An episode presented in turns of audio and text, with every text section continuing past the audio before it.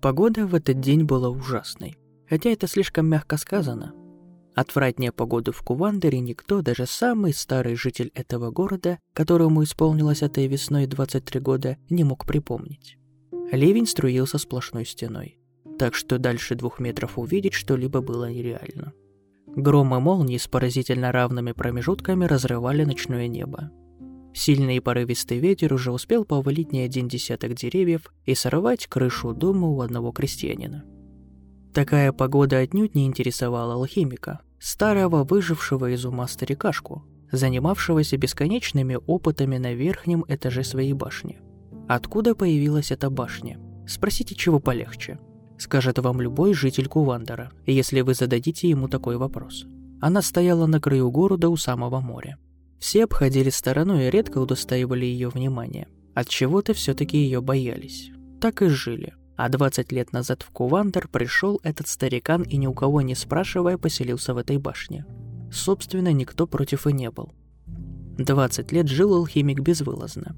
До него никому не было дела. Единственное, что интересовало жителей, как он обходился без пропитания столь долгий срок – Некоторые с ухмылкой говорили, что он давно помер, другие трепетно заявляли, что старикан этот бессмертен, и пища ему не нужна. А чем он там в своей башне занимается, людям было до фени, главное, что их не трогает. И именно в эту грозу на балконе башни алхимика упал шкаф со всякими колбами, ретортами, пробирками и банками. Содержимое их разлилось и рассыпалось по полу. Все бы еще ничего, но из одной из пробирок, стоящей на самой верхней полке упавшего шкафа, высыпались тысячи мелких и черных зерен. Высыпались и несенные ветром пролетели по направлению к городу. Алхимик ничего этого не слышал, он был занят опытами. И в то время, когда ветер унес семена в Кувандер, в лаборатории старика раздался чудовищный взрыв, звук от которого потонул в раскате гром. Алхимик умер, не оставив от себя в этом мире разве что парочку костей. Несмотря на прошлую ночь, утро в Кувандере выдалось теплое и солнечное. Малые дети уже радостно бегали по лужам. Остальной люд тоже стал потихоньку выходить из своих домов. Многие качали головами, оценивая причиненный вчерашней погоде ущерб своим домам и домам соседей. И потом их взгляды обратились на центральную площадь.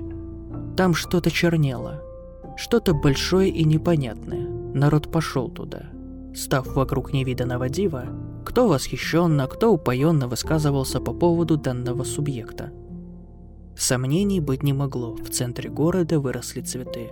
И очень-очень странные. Они были черные, даже их стебли и листки, и очень большие. Один крестьянин закричал на всю толпу, что это дар богов – а настоятель церкви вовсю попытался прогнать людей с площади, утверждая, что эти цветы опасны. Но люди его не слушали, а продолжали восторженно смотреть на это чудо. Неожиданно для всех лепестки этих черных цветков раскрылись, и из их сердцевины стал распространяться светло-зеленый дым. Но никто не испугался. Все стали вдыхать его, словно предчувствуя, что запах будет божественный. Ох, как они ошибались. Дым разошелся по площади в считанные секунды, и вот уже люди, стоящие там, стали кашлять и задыхаться. Они кашляли настолько сильно, что некоторые выкашливали свои внутренности. Но хуже всего пришлось детям. Их слабые, несформированные тела не выдержали нагрузки на грудную клетку, и ребра ломались, а кожа на груди лопалась, а их органы тоже оказывались на земле. С момента распыления прошло две минуты, но уже все жители Кувандера были мертвы. Скоро вымрет вся планета.